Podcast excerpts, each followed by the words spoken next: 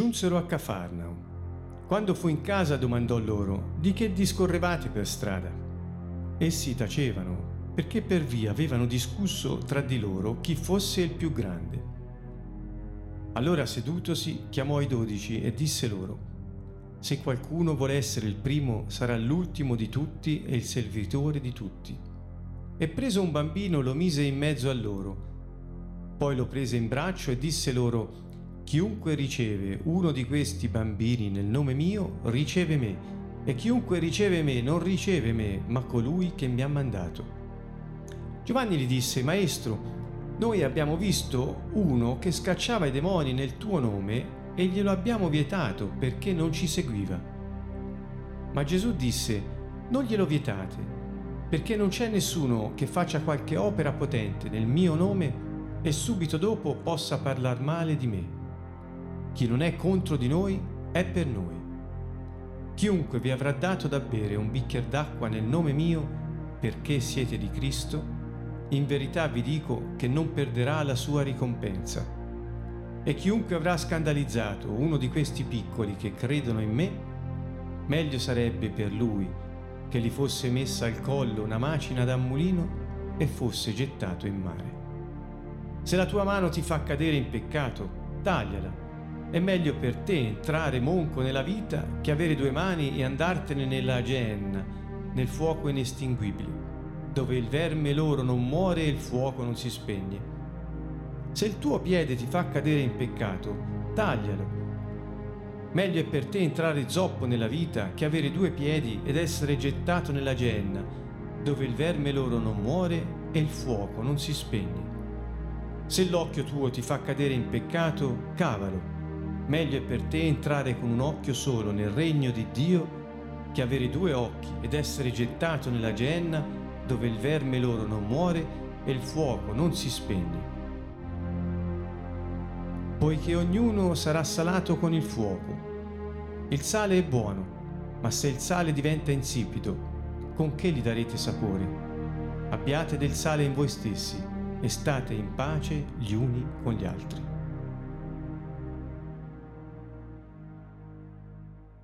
Caro saluto a tutti da Siena a Canto Nuovo. Il, I passi del Vangelo secondo Marco che stasera commentiamo sono ricchi di spunti per la vita nel Regno dei Cieli e per la vita della Chiesa. In realtà è un grande insegnamento sulla umiltà e l'unità tra i credenti affinché possa essere raggiunto lo scopo del Re, cioè quello di far avanzare il suo regno su questa terra. La lezione di Gesù è eh, eccezionale, come al solito. Le sue parole sono piene di sapienza e di accoglienza anche per queste sbavature che tra discepoli, come possiamo notare via via che andiamo avanti nel racconto evangelico, sono sempre di più messe in luce. Eh, penso io perché eh, gli eventi cominciano ad incalzare eh, non solo le manifestazioni della potenza del Signore, ma anche eh, il contesto sociale circostante eh, comincia a riscaldarsi, comincia a prepararsi per gli eventi ultimi. E per cui credo che quando iniziano le difficoltà ad, ad, ad incrementare e intensificarsi, le debolezze delle persone sono messe più in mostra. In questo caso giungono a Cafarnao Inizia così nostro, la nostra lettura di questo incontro, verso 33 del capitolo 9. E Gesù aveva appena detto ai suoi discepoli che aveva preso in disparte per istruirli, quindi aveva evitato di dover continuare a, a svolgere il suo ministero di preghiera, liberazione, guarigione in mezzo alle folle, per istruirli su cosa? Sulla sua passione. È il secondo episodio capi- tra i capitoli 8 e 9 in cui Gesù si ferma e dice che avrebbe dovuto soffrire, eh, morire, essere ucciso dai capi del popolo, de- da parte dei sacerdoti e poi sarebbe risorto dopo tre giorni. Quindi una terza volta lo annuncerà eh, nel capitolo successivo, il capitolo 10. Quindi c'è, come vedete, eh, Gesù stringe un po' i tempi, sta preparando i suoi, come li prepara? Agli eventi importanti futuri eh, che vedranno eh, il momento della grande espiazione avverarsi eh, davanti ai loro occhi nella realtà dello Spirito Santo e non più nella ritualità del Vecchio Testamento. Dunque, ehm, voglio sottolineare che Gesù, ai versi immediatamente precedenti, dal 30 al 32 di questo capitolo 9, aveva eh, ripreso a dire che avrebbe dovuto patire, morire, sarebbe risorto, dopo che tre dei suoi lo avevano visto nella gloria del suo regno, cioè l'avevano visto in uno squarcio dell'altra dimensione. E quindi Gesù in questo scorcio di eternità eh, si presenta così ai suoi discepoli. Quindi, come dire, eh, eh, dopo questo episodio, lui torna a dire, per arrivare al punto che voi avete visto, occorrerà che io passi attraverso queste altre circostanze. Li sta preparando. Che cosa ha fatto però? Come al solito Gesù inizia dalla fine e, e poi riprende dall'inizio, cioè fa vedere come andrà a finire e poi spiega come ci si arriva. Quindi il processo viene spiegato sempre dopo il contenuto. Contenuto è la vita definitiva nella gloria, nella pace del regno di Dio definitivamente instaurato. Il processo è l'espiazione del Messia da parte sua per noi e l'avanzata di questo regno come una conquista della terra promessa. Dopo questi, eh, queste istruzioni sugli eventi futuri, Gesù torna a Cafarnao, giungono a Cafarnao. Quando fu in casa, e qui voglio sottolineare che non dice il testo greco in casa, ma con l'articolo, cioè nella casa. Sembra quasi che non fosse una casa qualsiasi, ma fosse la solita casa dove a Cafarnao lui era solito abitare o svolgere il suo ministero. Alcuni pensano si trattasse della casa di Pietro. E a questo punto, a questo punto domandò a loro, eh, di cosa discorrevate, stavate parlando per la strada. Quale strada? La strada che avevano fatto insieme attraversando la Galilea parlando della sua passione, morte e risurrezione. Mentre stanno tornando indietro, Gesù li istruisce con queste eh, parole, loro parlano tra sé e, e non capiscono, temono di interrogare, insomma parlano. E Gesù dice di cosa stavate parlando? Perché sapeva di cosa parlavano. E in realtà non parlavano della sua passione, morte e risurrezione, ma di altro, cioè stavano discutendo di chi fosse il più grande tra di loro. Sembra una cosa eh, un controsenso, mentre Gesù confidava a loro i segreti più, diciamo, intimi della, suo, della sua sofferenza, che di lì a poco si sarebbe eh, manifestata in modo eh, così eclatante, loro discutevano di chi fosse più grande. Una ricostruzione che hanno fatto molti, ai quali così per intuizione mi eh, unisco anch'io, ma ripeto, sono soltanto delle considerazioni, eh, possono dare spunti a ciascuno. Secondo me, eh, unito ad altri, i discepoli stavano discutendo di chi fosse più grande perché era appena accaduto che solo tre di loro erano stati ammessi a vedere l'eternità sulla terra. E quindi eh, dopo c'era stato l'episodio dell'indemoniato che era stato liberato una volta a valle, Gesù aveva detto che non avete ancora fiducia, l'aveva chiamati eh, increduli, eh, un altro Vangelo l'ha chiamati anche perversi a causa di questo, e, e, e quindi e poi li istruisce sulla sua morte futura e la resurrezione prossima. E loro parlano, ma chi è il più grande tra noi? Ecco, si ritiene che stessero discutendo di questo perché di dodici che erano, solo tre erano stati ammessi a vedere questa meraviglia, mentre gli altri no. Eh, comunque sia, il contesto giustifica questo tipo di interpretazione. E a me quello che più colpisce è che con quello che Gesù gli ha appena detto, loro discutono di chi è il più grande tra di loro, piuttosto che di quello che sta per accadere, insomma. E eh, al verso 35 dice, allora sedutosi, chiamò i dodici e disse loro. Dunque, Gesù invece di arrabbiarsi o, oppure riprenderli duramente, rimproverarli, eccetera, ha l'atteggiamento del maestro. E cioè che facevano i maestri? I maestri si mettono a sedere I maestri in Medio Oriente, quando insegnano, non stanno in piedi, si mettono a sedere. E quando si mettono a sedere, creano la situazione per avere la possibilità di vedere gli altri alla stessa altezza sostanzialmente e eh, è come prendere l'autorità dell'insegnante, quella di mettersi a sedere. E così fa Gesù. Quindi dice, ah voi state discutendo di questo, mi metto a sedere e vi insegno come sta la verità. Eh, questo è un po' l'atteggiamento. E dice, se qualcuno vuole essere il primo, sarà l'ultimo di tutti e il servitore di tutti. Immaginiamoci un po' lo stupore di questi discepoli che, non avendogli detto di cosa parlavano, lui si mette a sedere e dice, ora vi dico che il primo è il servitore di tutti. Quindi deve averli colti ben bene di sorpresa ehm, e enuncia il principio chiave della vita nel regno dei cieli. Questo non lo dico da me, ma lo dico in base alle parole che dirà dopo, perché dice se qualcuno, eh, se volete entrare nella vita, non ci potete entrare nella condizione in cui siete ora. Eh, e quando dice vita, intende vita eterna, la parola greca è quella usata per la vita eterna, e quindi, altro, eh, e quindi entrare nella vita, dopo dice entrare nel regno, per cui eh, qui sta dando il principio della vita nel regno dei cieli. Il principio chiave è questo, chi vuole essere il più grande sia il servitore di tutti.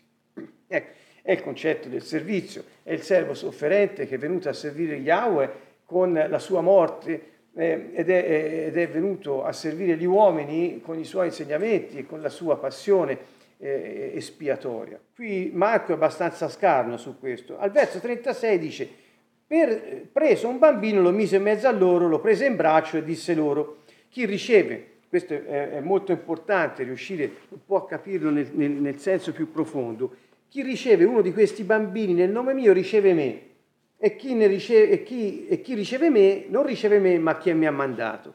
Quindi come spiega l'insegnamento sull'umiltà? Perché sono poche parole. Chi vuole essere il primo sarà l'ultimo di tutti, il servitore di tutti. Come lo spiega? prende un bambino e lo mette sulle sue gambe e inizia a dirgli chi riceve, cioè chi accetta uno di questi bambini nel nome mio, cioè alcuni dicono per amore del mio nome, per amore di me, riceve me. Sentite, sembra che non ci sia eh, una connessione logica con il discorso. Se lo leggete bene, eh, penso che la domanda vi sorga spontanea, ma che c'entra l'insegnamento sull'umiltà, il servizio e il bambino che rappresenta chi lo riceve, eh, scusate, il bambino che chi lo riceve riceve Gesù. Eh, la spiegazione, diciamo, è, è, va contestualizzata la frase ed è abbastanza semplice. Il bambino qui non è inteso come il bambino, cioè un infante, e, quindi molti pensano che accogliere i bambini e darsi da fare per i bambini, eccetera, sia osservare il precetto evangelico.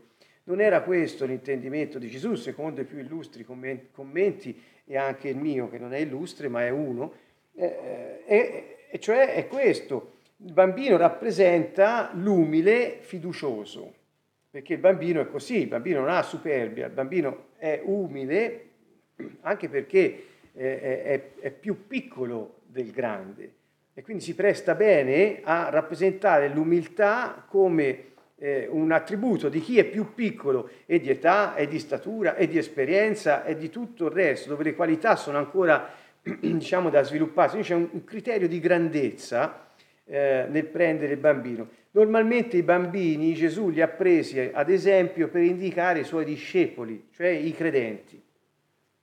Eh, con questo non voglio dire che non è bene occuparsi dei bambini in generale nella società, quindi il mio discorso non è un discorso sociale in questo senso. Eh, cerco però di contestualizzare il detto di Gesù per poter meglio comprendere il significato. Quindi, chiunque, qual è l'insegnamento? Chiunque riceve un umile fiducioso riceve me. E cioè chi riceve l'umile fiducioso ricevendo il Signore? Chi riceve l'umile fiducioso per amore del Signore, nel nome di Gesù.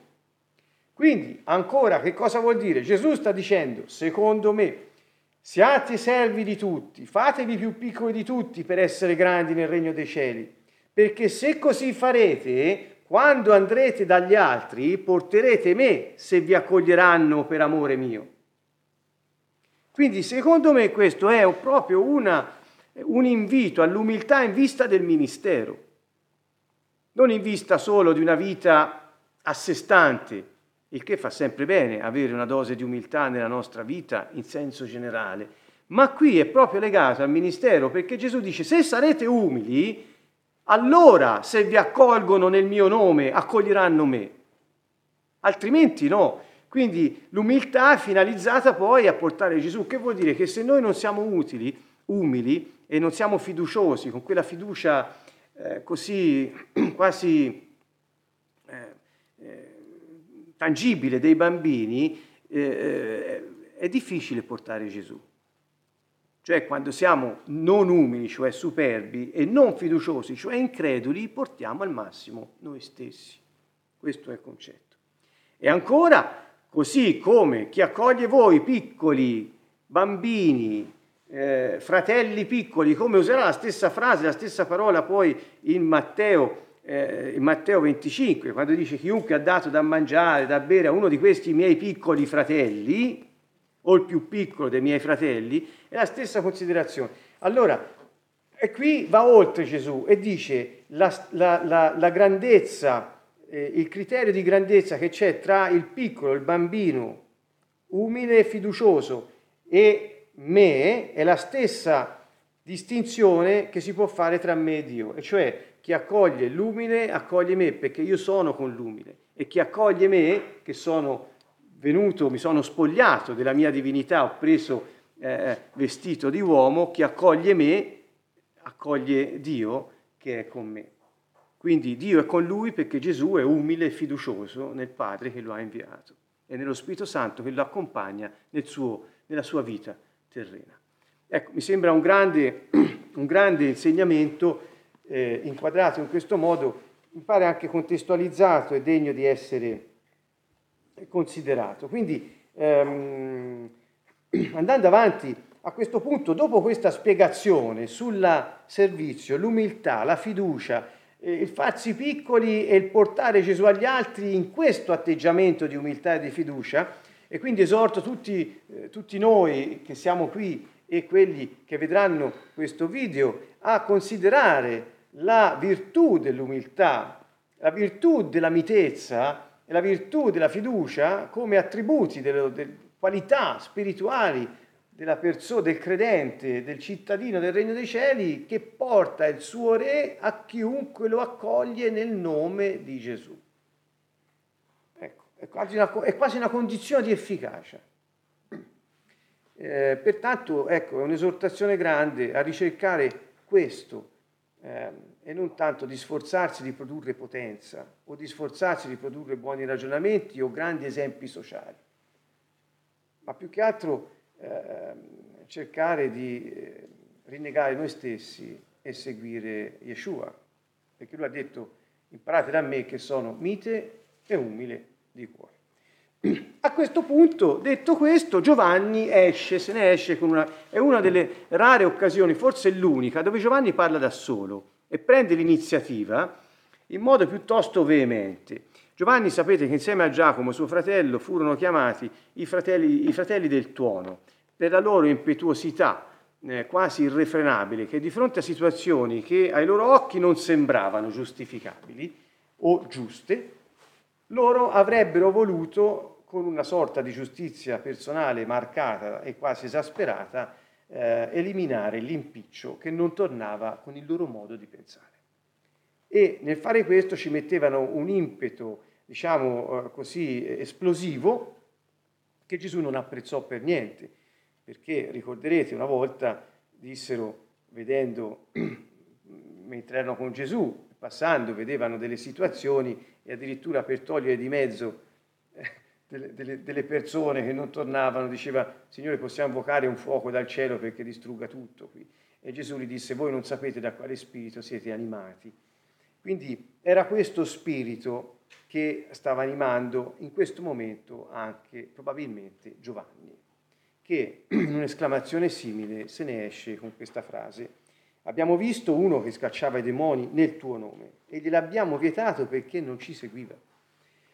E qui si entra in un altro campo che è collegato al primo. Il primo campo è dunque il campo de, de, dell'umiltà per il servizio. E il secondo campo è una volta che siete nel servizio, perché siete miei discepoli tutti insieme, che cosa fate? Il secondo campo è proprio questo, dove vedete che qualcuno non si confà al vostro modo di fare e non fa come voi fareste e pensate di fare bene facendo, quelle persone sono da eliminare. Quindi qui si entra nel concetto dell'unità del corpo, nell'unità della Chiesa e si entra nel concetto della divina tolleranza di Gesù che ci insegna che l'unità va ricercata nell'umiltà, cosa che Giovanni non aveva in quel momento. Cerco di spiegarmi un po' meglio perché per me è molto illuminante questo passo. Gesù gli disse, non glielo vietate perché non c'è nessuno che faccia qualche opera potente nel mio nome e subito dopo possa parlare mai di me. Chi non è contro di noi è per noi.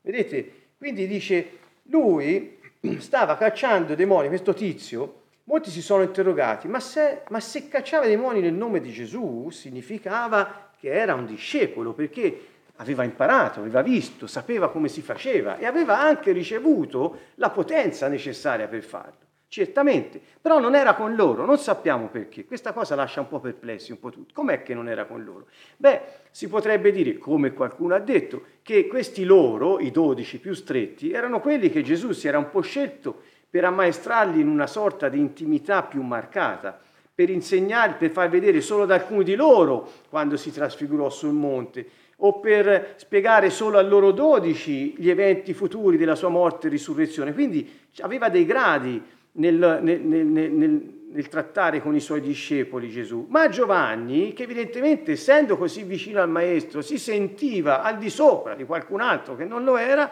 il modo che non era come il suo, cioè seguire il Maestro, non è con noi, va eliminato, cioè gli va vietato di fare questo.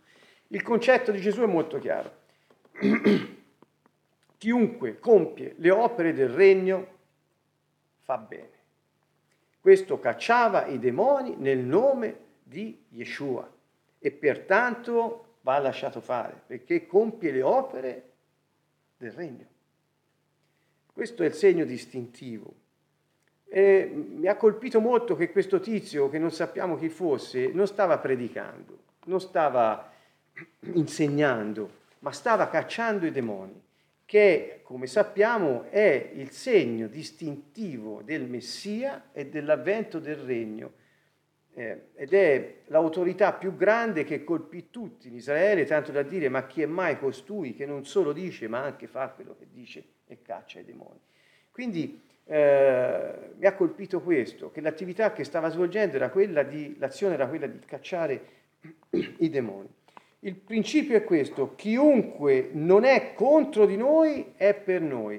Da notare che qui, eh, al contrario di altri detti simili, ma che sembrano contrapposti, da notare che qui questa persona stava, eseguendo, stava compiendo le opere che compiva Gesù nel nome di Gesù, quindi era dalla parte sua, era, non era uno contro. E che cosa era, qual era il risultato? I demoni fuggivano, quindi compiva le opere che Gesù aveva detto di compiere con la potenza che solo Gesù poteva avergli data. Quindi lui gli dice non glielo potete impedire, non glielo impedite. E poi continua, che avrà dato da bere un bicchiere d'acqua nel mio nome, perché siete del Messia, in verità vi dico non perderà la sua ricompensa. Se prendiamo, ripeto, Matteo 25, Vangelo secondo Matteo, capitolo 25, il giudizio finale dopo gli eventi eh, de, de, degli ultimi tempi, eh, ehm, c'è questo giudizio finale dove Gesù dice chiunque vi avrà, eh, eh, avrà dato da bere, anche, o da, da, bere, da vestire o, o, o alloggio, um, sarà andato a visitare un malato in prigione, eccetera, qualcuno di questi miei fratelli o di questi piccoli alludendo ai credenti.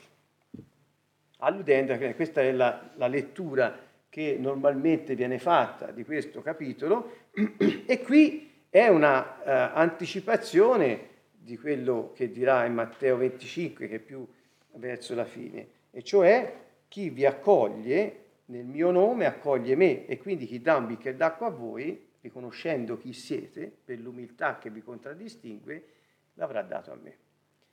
Ecco, questo è diciamo, il senso generale. Quindi Gesù insegna che cosa? Che tra i credenti l'unità va mantenuta nella tolleranza di ciò che non torna con la nostra mentalità e il nostro modo di vedere e fare le cose, qui si parla di modalità, perché lui non seguiva Gesù come gli altri, la paura che gli altri facendo in un modo diverso facciano male e che quindi mettono eh, qualche cosa di traverso rispetto alla strada che il regno vuole compiere. Ecco, questo Gesù ci insegna a non considerarlo un elemento di divisione.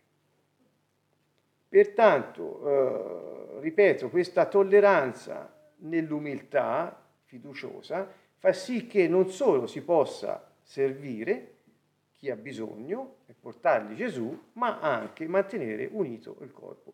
Quindi, così come la chiave per il servizio è l'umiltà, la chiave per l'unità è la tolleranza e la mitezza.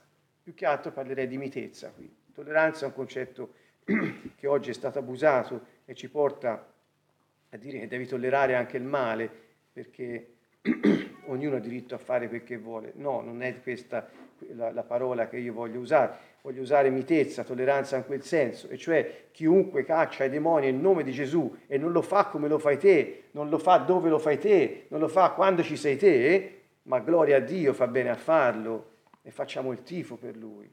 Questo è il concetto, quindi l'unità sta, eh, si, si coltiva con la mitezza, il servizio si esegue con l'umiltà. Questi sono i due grandi. E difatti Gesù dice, imparate da me che sono mite e umile di cuore.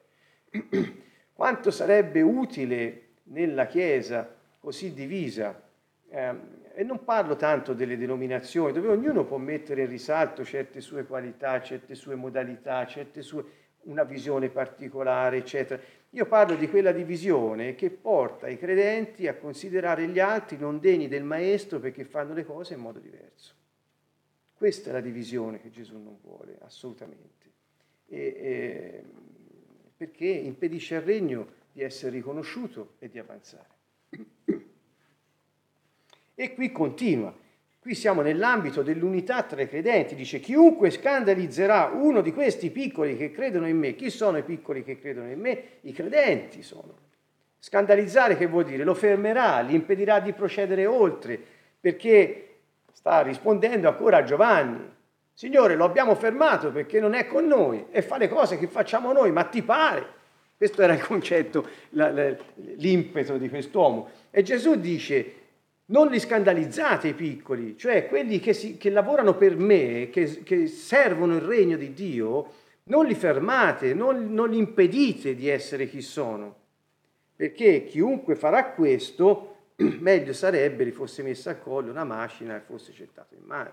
Alcuni dicono che si riferisce al giudizio purtroppo che tra i credenti crea divisione, altri dicono che invece si riferisce ai non credenti che scandalizzano i credenti. Io nel contesto opto per la prima eh, soluzione perché mi sembra molto più logica e, e così sistematicamente coerente. E poi continua. Se la tua mano ti fa cadere in peccato, tagliala. È meglio per te entrare monco nella vita. La vita, qui la parola greca, lo dico per chi fosse interessato, è zoè. E questa parola greca viene usata solo per indicare nel Nuovo Testamento la vita eterna, non quella biologica, non quella dell'anima, ma la vita eterna, che già abbiamo ricevuto e che poi avrà sua, il suo svolgimento nell'eternità ancora nel mondo che verrà, quindi è già ora e sarà. Quindi questa vita eterna, è meglio entrare nella vita eterna. Qual è la vita eterna? Quella che riceviamo quando entriamo nel regno. Come si fa ad entrare nel regno? Giovanni 3, Gesù disse a Nicodemo, per entrare nel regno, nel regno devi nascere dall'acqua e dallo spirito, devi nascere dall'alto. Quindi chi entra nella vita è meglio che ci entri senza la mano, senza il piede, senza l'occhio, che li portano al peccato. Cioè sta dicendo, Se voi volete entrare nella vita e volete stare nel regno dei cieli e quindi servire Dio con l'umiltà richiesta e mantenervi uniti con la mitezza di cui vi ho appena parlato, provvedete ad eliminare in voi quegli elementi naturali, quegli elementi corrotti che vi possono portare al peccato e far perdere questa vita. Facendo riferimento a occhio, mano, piedi, fa riferimento, perché erano soliti gli ebrei, fa riferimento ad elementi eh, con, oggettivi, anche diciamo parti del corpo, per alludere a, a, a, quasi in un senso figurato a, argomenti eh, spirituali o morali. Quindi qui l'allusione a questi elementi biologici eh, del corpo, la mano, il piede e l'occhio, sono elementi che fanno pensare a quelle che sono, eh, eh, se pensate l'occhio era collegato alla possibile avidità, la, il piede era, era, era, collegato secondo alcuni anche a, alla rappresentazione degli organi genitali in, in, in una vita lussuriosa. Erano tutti modi di dire che potevano avere. Questo l'ho letto, fonti autorevoli, ve li riporto così come sono. E qui concludiamo. Eh, se, eh, sempre riporta Gesù alla fine di ogni argomento per dire come si fa a mantenersi umili, a mantenersi miti e rimanere nella vita, entrare nella vita. Come si fa? Togliamo di mezzo quello che ci potrebbe impedire come si fa a mantenere l'umiltà e la mitezza? Come si fa ad averla per poter funzionare, servire gli altri e servire Dio? Eh, togliamo di mezzo la natura corrotta, cioè quando fa capolino ricordiamoli che è morta sulla croce con il Signore Gesù.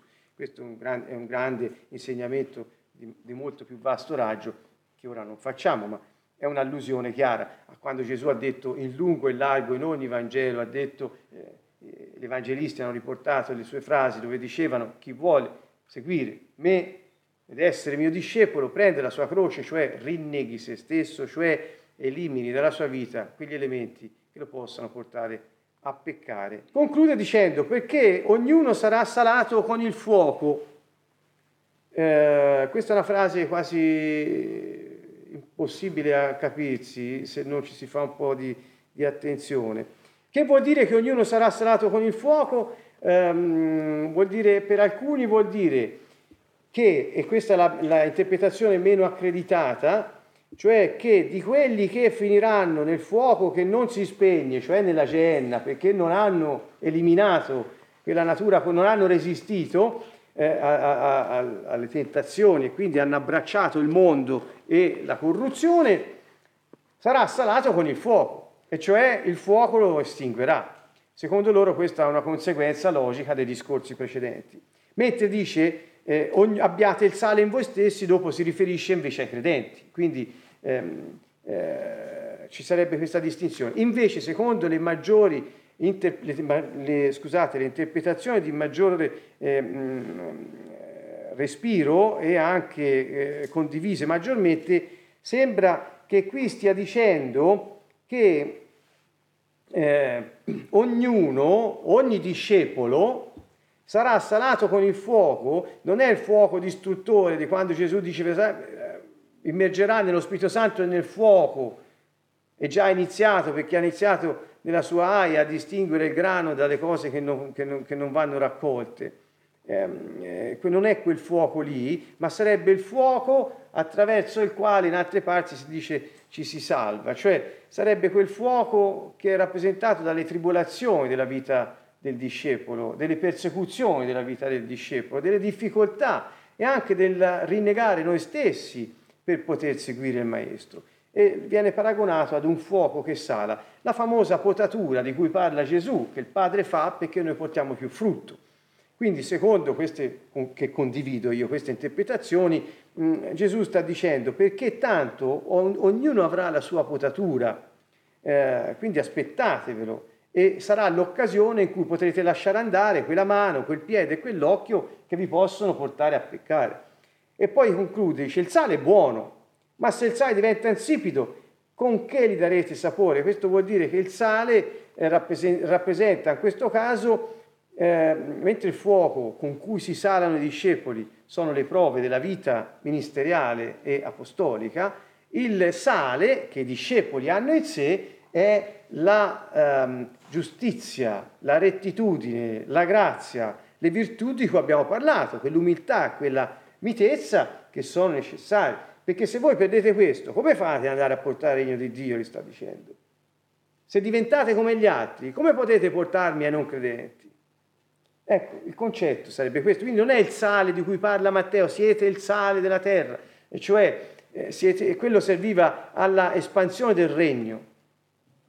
Portare sale, portare sapore, preservare il mondo dalla, dalla contaminazione. Qui il sale è qualcosa che invece i discepoli hanno dentro perché loro abbiano sapore e loro siano preservati dal peccato affinché possano portare il regno dei cieli agli altri. È, è un, diverso, non è l'azione esterna, ma è la situazione interiore dell'uomo che accetta il Signore. E dice abbiate sale in voi stessi e state in pace gli uni con gli altri. Quindi abbiate questi atteggiamenti di mitezza e di umiltà eh, in voi stessi e il corpo resterà unito. State in pace gli uni con gli altri. Come vedete conclude ancora tornando a quella divisione che Giovanni aveva fatto.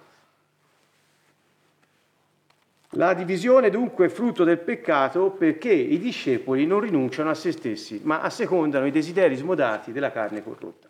Questo è il messaggio eh, di Gesù. Per cui, cari amici, tante volte preghiamo per l'unità tra i cristiani, eh, preghiamo tutti insieme perché possiamo imparare da Gesù, che era mite e umile di cuore, e possiamo essere in pace gli uni con gli altri mentre facciamo avanzare il suo regno su questa terra. Con tanto affetto vi salutiamo da Siena, Canto Nuovo.